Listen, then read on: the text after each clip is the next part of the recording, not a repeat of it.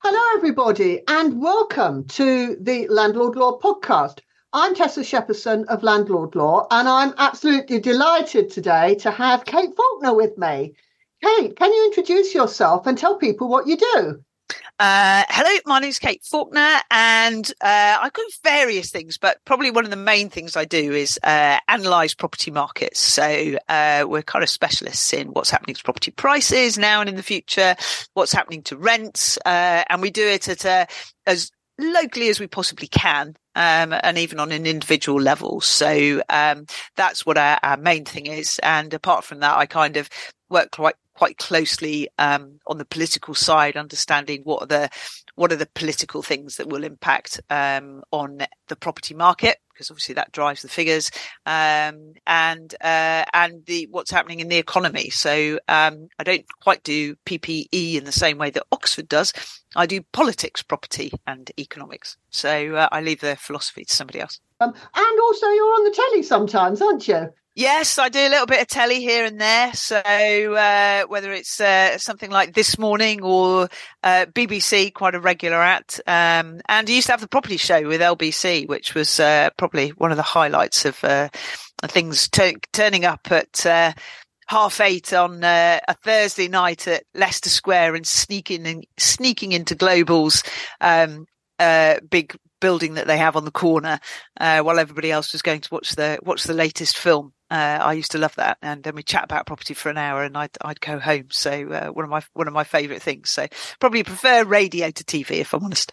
Yeah, radio's good. I did a couple of things on LBC, but the trouble is, I live in Norwich, so I had to travel travel down to Norwich, do it on LBC, and then travel back to Norwich on the train. So it's a bit of a long yeah. round journey. Well, I used to get, I used to go down. I think I used to go down about five, um, and then uh, I was, so I was on at nine o'clock.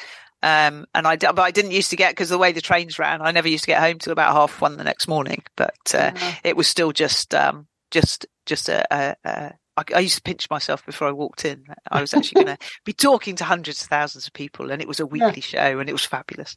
And then I was, I got a taxi, and uh, he said, "I heard you." I oh yes, that's great, isn't it? Yeah, if you all the taxi drivers listen to LBC, so yeah, uh, yeah I got that as well. It's uh, yeah, yeah. You feel like you've really made it then, don't you? I had that Tessa Shepperson in the back of my cab. anyway, we better move on. So, um, I think perhaps what we could start with is as it's as this is January and recording this on the third of January. What do you think are the most significant things that happened for landlords last year? So lots of people come up with lots of things, but I think from my perspective, um, I think that a lot of landlords have now realised, if they didn't realise it before, that mortgages are always going to average about five to six percent over time, if not more and that any deal you do has got to be able to stack up at that level, even if mortgage rates are at two or three percent on average. Um, I think the other thing that people have learned really is that uh, very random events uh, can impact harshly and very quickly on your property business model. So, utility prices, wage changes, politics, um, and uh, we always talk about in business about having backup plans. Well, there's no point just having one backup plan as a landlord. You need to have several, and you're going to need to have backup money these days as well. Yeah. And I think how much of a fund do you think landlords ought to keep? Well, there's various ways of doing it, and um, somebody I know, uh, this wasn't my idea, but I thought it was very good. They said if you've got a portfolio of properties, you should always have one that's um, uh, totally owned with cash, just in case uh, you need that or need to access in one way, shape, or form. And I thought that was quite good. But I think you've got to, I mean, you can't really go anything less than less than 10 grand. You've got to think of a boiler not paying uh, their rent for six months, that kind of thing. So mm. depending on where you are, where I live, 10 grand would, would last that long. But uh, if you're in London, obviously you'd need, you'd need sort of double that, I would assume. So uh, having a fund is important. Yeah. So last year, anything that you want to mention, think about, or should we move on to what's happening this year? Yeah, I think the other thing um, that I noticed, which was a big change on the Facebook or online groups that I'm on, is that when anybody had asked about rent increases, I'd always said you should put your rents up every single year. And I used to get lambasted for being a greedy landlord for doing that. But I think people have people forgot they were running a business and mm. had got lulled into this false sense of security with in uh, with inflation. Um, and as a re- as a result, what I found in the last last year was that people didn't attack me anywhere near as much as they have in the past. And those people that hadn't increased their rents for five years, particularly in Scotland where we had rent controls coming in, they suddenly realized that actually maybe increasing it a little bit each year was a was what they should have done. Um, and for me, the big thing that landlords haven't understood is if you only put the rents up um, every sort of four or five years or however many years it is when some a tenant moves out, that is where the industry is getting accused of skyrocketing rents. Yeah. Um, and it's much easier, it's much better for a tenant to know that they're going to have a little increase each year. And let's face it, everybody else does it. Every other business does it. And social landlords last year could increase rents by seven and a half percent. Um, and, you know, still the private rented sector increased it by about sort of six percent. But of course, that was a few percent for those that were increasing rents for existing tenants and 10% if you were doing a new let. So I think that really understanding this is a business. Yeah. And if you don't get it right and if you mess up, some of the fines, I don't know if you saw them last year, yeah. some of the fines were quite um, big. And the idea that this is a side hustle or an armchair investment, I think that's completely gone now. Um, you have to, you have to run this like a sharp business person and you have to have all the right backup, especially from a legal perspective. Um, I couldn't do, you know, I couldn't do what I do without help from people like yourself. Um, you know, and this is my day job. Um, so I think that landlords have, have really, I think the ones that survive into the future are the ones that are going to be sort of better placed because they, they did look at this like a business. Yeah. I have to say something that I increasingly think is absolutely essential for being a landlord is property inspections. Oh, uh, yes. Yeah, 100%. And um, it's one of those things, isn't it? It's, it's almost the wrong word because it shouldn't be an inspection. Yeah. Because it should be something that's two way. And. I know, I don't know if you come up with a better phrase or something, but it should just be a property visit or a, yeah. uh, you know, a catch up or something like that. We, we, by calling it an inspection, you're already putting the poor tenant on the back foot. Yeah. And you're always, you're, you're also coming across as a bit of an ogre. Yeah. Um, but you're absolutely right. I mean, some of the stories that you hear are because people aren't checking the properties and, yeah. um, you know, it is, it is absolutely vital. If for no other reason that the tenant has got a leaking tap and they didn't want to bother you with it. Yeah, absolutely. But I mean, there's, there's some horrendous things that can happen. I mean, a tenant may perhaps bring in a lodger because they haven't got enough yes. money and they they they've got a spare room, but they don't realise that that's turned the property into a licensable HMO. Yeah, yeah, hundred percent. And uh, I think it's uh, we've still got to do a better job at um, educating yeah. tenants and across the board in property.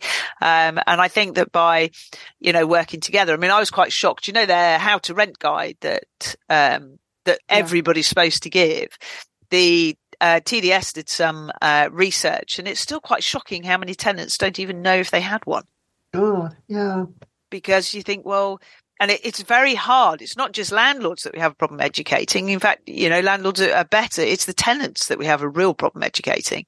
Mm. Um, and uh, we have to do a much better job of that. Yeah, I think they ought to teach it in schools. Well, they can teach it in schools. But they uh, don't, do they? Well, they have no excuse not to, for the reason being uh, again back to the TDS is they um, they funded re- they funded uh, an educational document for teachers, oh, right. which is about housing. Mm. Uh, it was done some time ago, but um, I got it. I got it passed, and it was done by a fantastic organisation called Young Enterprise because they'd got the contract from the government to deliver financial education.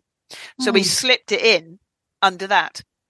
Yeah, I mean, uh, um, I mean, when my son was at school, he was doing things like the history of surgery. You know, I mean, it would be a lot more useful for young people if they learnt about landlords' obligations for deposits and their rights about eviction. You know, yeah, absolutely practical, isn't it? Yeah, and there's some real juicy stories that they can teach them yeah. with from the from the naughty ones to the absolute delightful ones. So uh, yeah, I think I think we will that will happen more.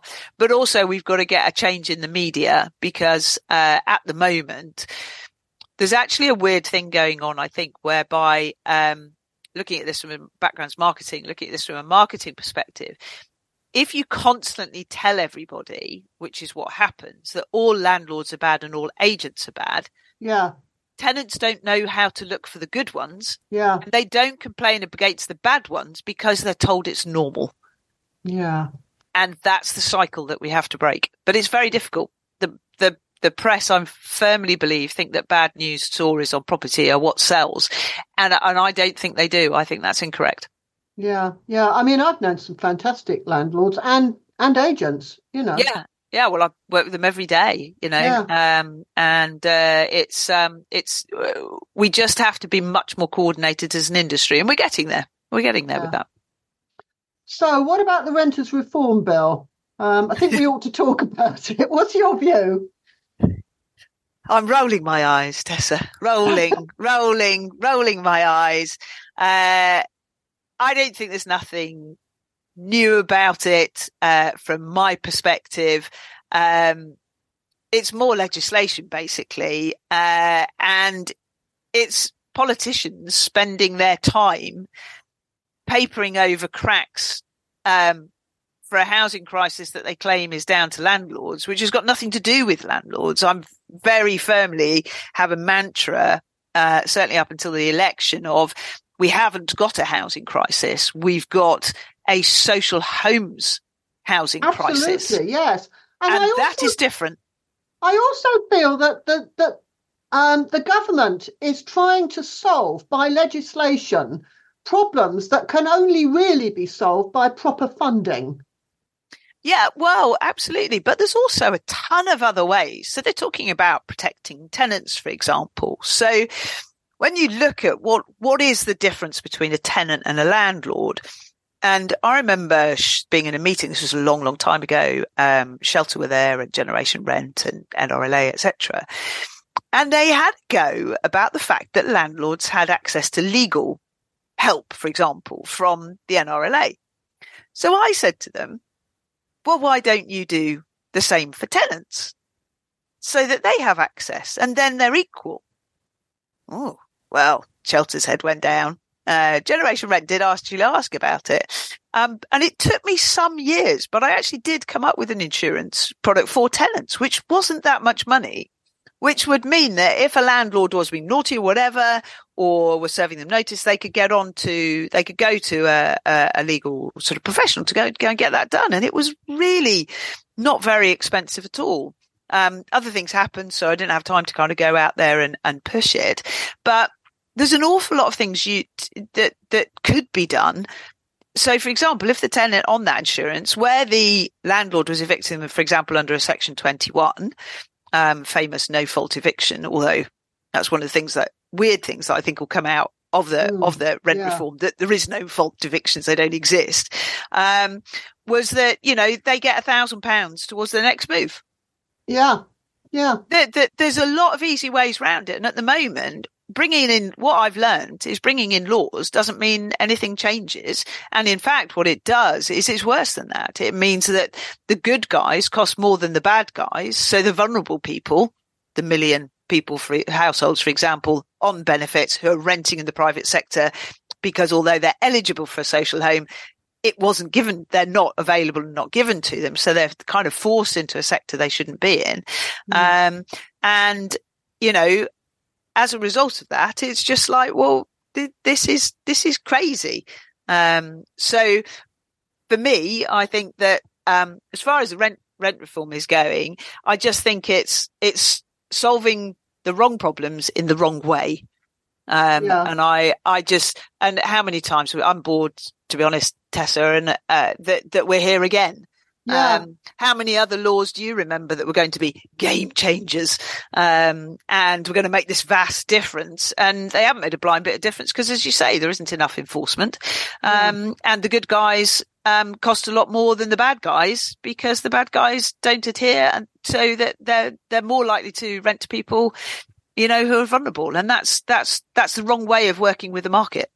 I mean, the only way that anything is going to be done about the bad guys is you're not going to do it through legislation because they don't take any notice of it. Exactly. The only way that you're going to do it is paying more money for enforcement. The It reason is. the bad guys Yeah. are there is because there's no enforcement. If you're a criminal, you want Yeah. to go somewhere where you're not going to be penalised and you can do it safely. And that's why Yeah. they're there.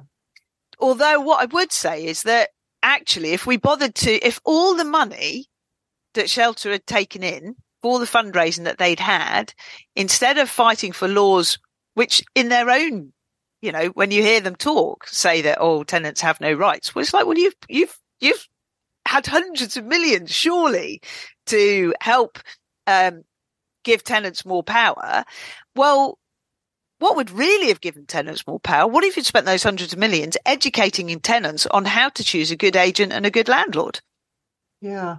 That's what, for me, that's where you start. Um, Yeah. because if you do that, then it makes it, it, it makes it easier to spot. You look for the good guys. At the moment, people just assume they're all bad Yeah. and that's that's the worst possible place. Um, but you're right. You know, the enforcement side is terrible. Um, and yeah, my view is, say, so the rent reform, even before now, what we're looking at, 400 rules and regulations. Well, let's step back from this. If 400 rules and regulations haven't helped, yeah. how are a few more going to help? For goodness' sake, Yeah. Yeah. No, it's bonkers. It's bonkers. it is bonkers. It's the only way to only way to describe it. Absolutely. Yeah, I mean, I I did um, I did eviction work for years. I don't do it now, but I did do it for many years, and it was um, mostly it was because tenants hadn't paid the rent. Yeah, and that's, you know, if tenants haven't paid their rents, they're being a nuisance to neighbours, uh, or the landlord wants to move back in. Yeah, Well, is the rent reform going to stop any of that? No, but what it will do, what it will do is it will record yeah, now all of the evictions. So the biggest thing we'll learn by getting rid of no fault evictions is that there were never any no fault evictions or very rarely. Um, and my biggest fear is, and nobody's really listening to me on this or certainly not answering the question is, okay, so when I had to evict somebody under a section 21, um, a young girl with a baby and, um, uh, it was because of not hard drugs, but because of um, bringing in soft drugs. There were other families in the in the area, and um, she got rehoused by the council. Now you'll know this better than I. She won't get rehoused by the council, will she? Now, no, she'll be voluntarily homeless. so how many of those no fault evictions are now going to be homeless um, because they didn't pay their rent? A substantial proportions of the evictions that I did were actually the landlord and the tenant working together to force the local authority to rehouse them. Yeah. I earned a lot of money from that. Um, And how crazy is that? Yeah, uh, because the local authorities wouldn't rehouse tenants until the bailiff was about to go in and boot them out. And um, the landlord and the tenant would sort of work together. You know, they often they, you know, they they as I said, they were working together. So um, But they won't be able to do that now, will they? Or under the new rules, that yeah, won't that won't happen. no, it won't. No. So uh, yeah, no, it's not. It's not particularly good for tenants. I don't think in that respect. No, and I just think it'll be a lot more paperwork for landlords. Um, it'll put some off, um, and that's a problem. Um, so, and you know, you only have to look at obviously we do property market analysis. It's a great chart. Uh, it's the Office of National Statistics, so um, interested, so government data, uh, and it shows you that uh, basically, but it goes back to about 2012, I think, and rent rises up, up and down two or three percent every single year, and then you go, oh, what's that big spike that we've had? Oh, I think that's when government interference in the property in the landlord market happened and oh i think that's a spike when uh, the uh, mortgage relief uh, disappeared and uh, suddenly the rents are rocketing upwards. It's partly because of wage rises, so that allows them to. But what's interesting is in all three countries as well. Um, mm. and they've all messed it up. This isn't a conservative issue. It's Labour and it's SNP. Yeah. Well, I'm pleased to hear that Labour say they're not going to introduce any rent controls anyway, because that, yeah. um, agreed. That's been proven to be counterproductive. Well, yeah, I mean, we should all in England thank Scott. Landlords in England should should uh, tip tip a hat to uh, Scott to the SNP party for proving what a really, really, really bad idea it was. Yeah. More than anything else, behind the scenes is that the impact that it's had on um, uh, investment in in new housing, and it's making it virtually, virtually impossible for social um, housing providers. So, because but he forgets they can't increase. I don't think they can increase the rents either. So by much, whereas here they can increase the rents by. Or last year they had a seven and a half percent increase they could put through, uh, whereas mm. the cap in Scotland is three, isn't it? Yeah. Do you think the um, renters reform bill is actually going to make it?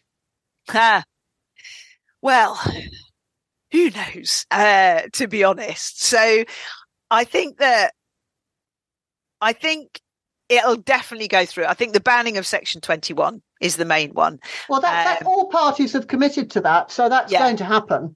Yeah, but as a question to you, my in the conversations that I've had, I don't think that anybody that thinks that Section 21 being banned is a good idea understands how complicated it is because it's not, it's my understanding is, and it's right or wrong, um, is that it requires an awful lot of legal changes because it's written into lots of different types of legislation. Is that right? Does that make sense? Um, well, I mean, Section 21 is, um, it's important for enforcing a number of rules. So, for example, if you don't protect the deposit, you can't use Section 21. If you don't serve your gas safety certificate, you can't use Section 21. If you don't serve any, so will that all go then?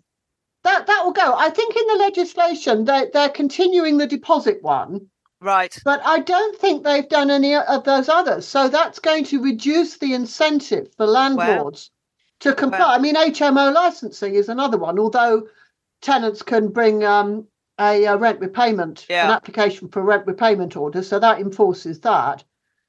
But um, yeah, I mean, I, so you couldn't. I understand. I think Labour said they're going to get rid of it on day one. Well, I'm. Yeah. I don't think you can. It's a bit like when we had. Uh, uh, they were going to get rid of um, home information packs when you were selling a home, but they they were going to do that very quickly, but they couldn't because they realised that it affected the legislation about EPCs, which they had to keep.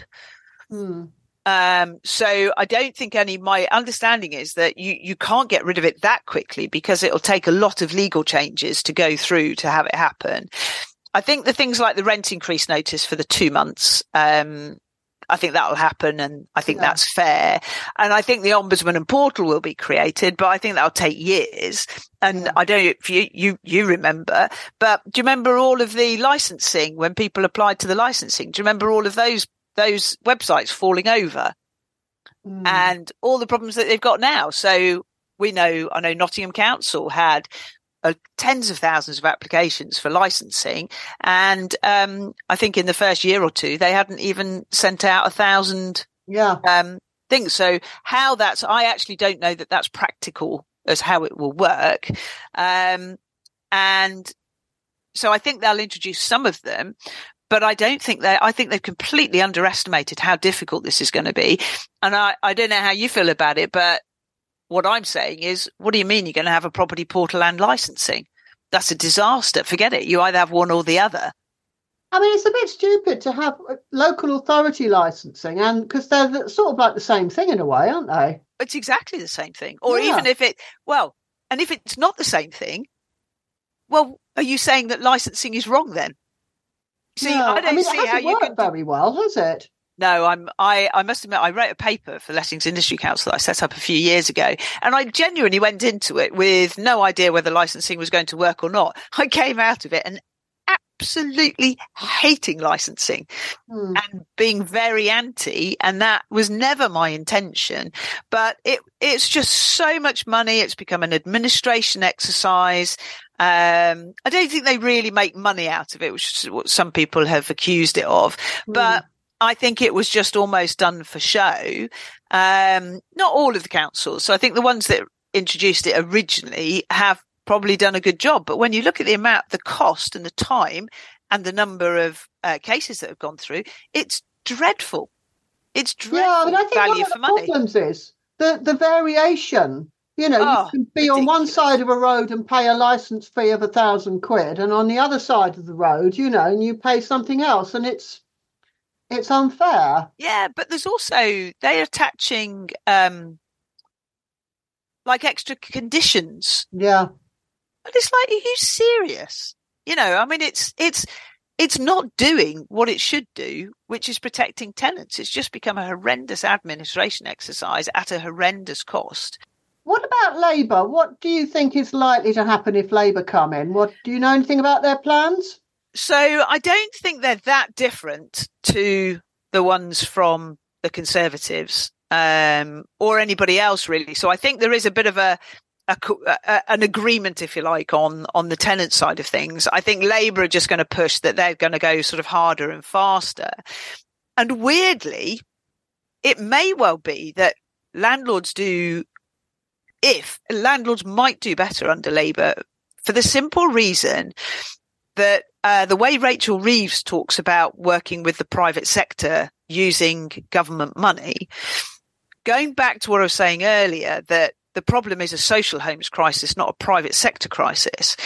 So if I, if we can get the argument across, and I'd really encourage landlords to talk about this as much as possible. Imagine, so we've got a million households on waiting lists who are eligible for social home. Imagine if they were there. That will take a million people out of the private rented sector. That means I think we won't have any problems in the rental sector stock wise, and we probably won't have that many problems in the in in buying and selling because a lot of those properties would go up for first time buyers.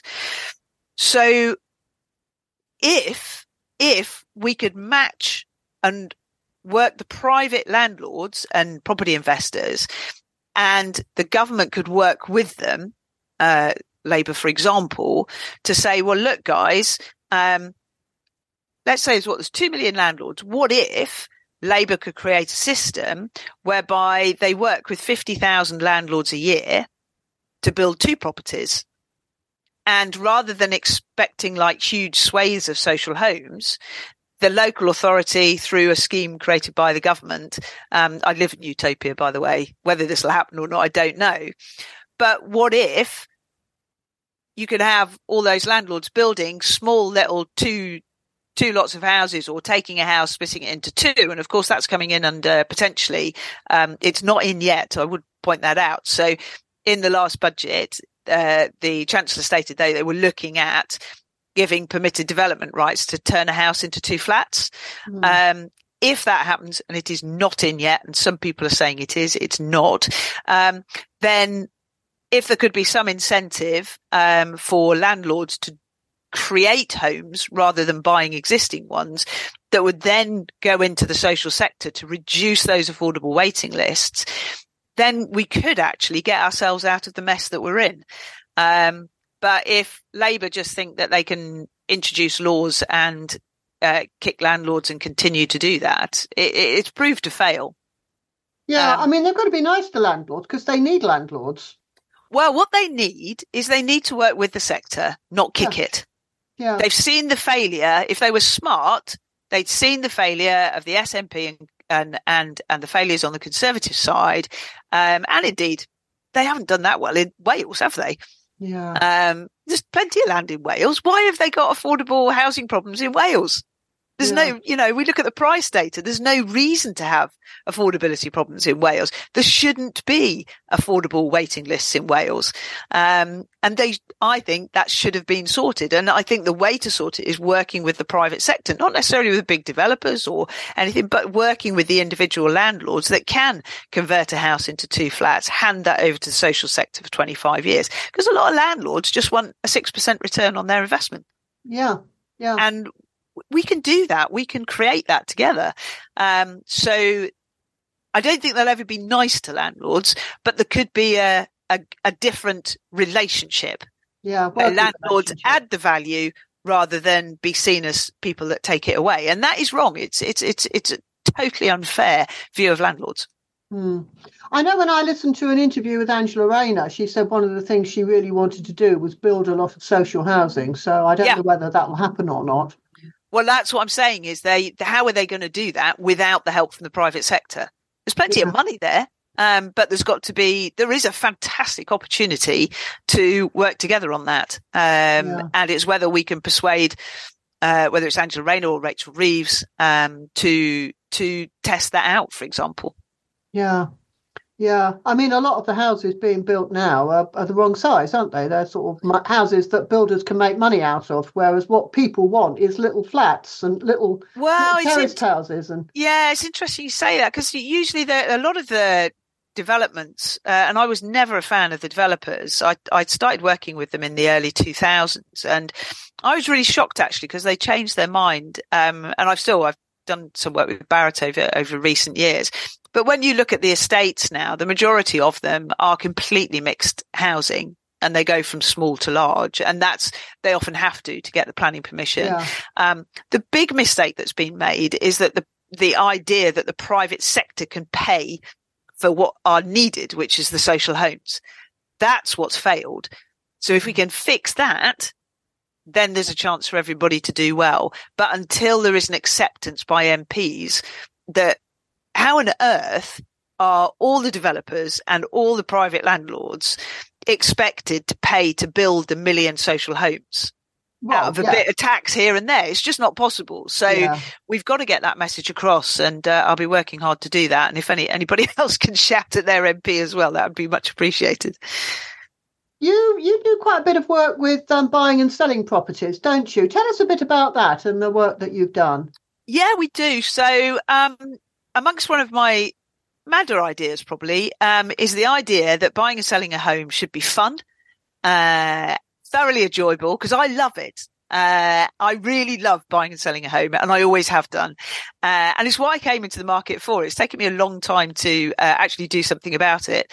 So I uh, chair a group called the Home Buying and Selling Group. We have about 150 people who help us and wider or wider people as well. Uh, people wide, not wider people, uh, but people from a wider audience. Uh, and uh, we have everybody from lender to removal company.